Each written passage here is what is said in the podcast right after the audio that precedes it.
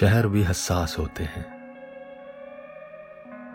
अपने साथ होने वाले रवैयों को महसूस करते हैं और फिर वैसे ही एक हवा चला देते हैं, माहौल बना देते हैं।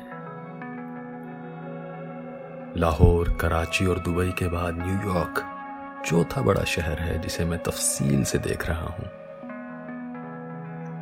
और हर गुजरते वक्त के साथ ये शहर मुझे हैरान किए जा रहा है।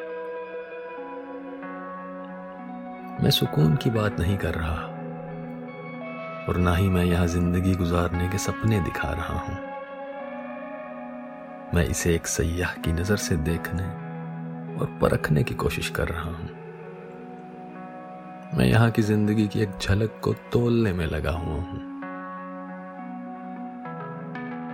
लोगों के एक दूसरे से रवैयों और उनके शहर से प्यार को एक फासले से खड़े होकर देख रहा हूँ। कोई शहर आपको कुछ दे या ना दे, अगर वो आपको एक अच्छा एहसास दे रहा है तो बहुत कुछ दे रहा है।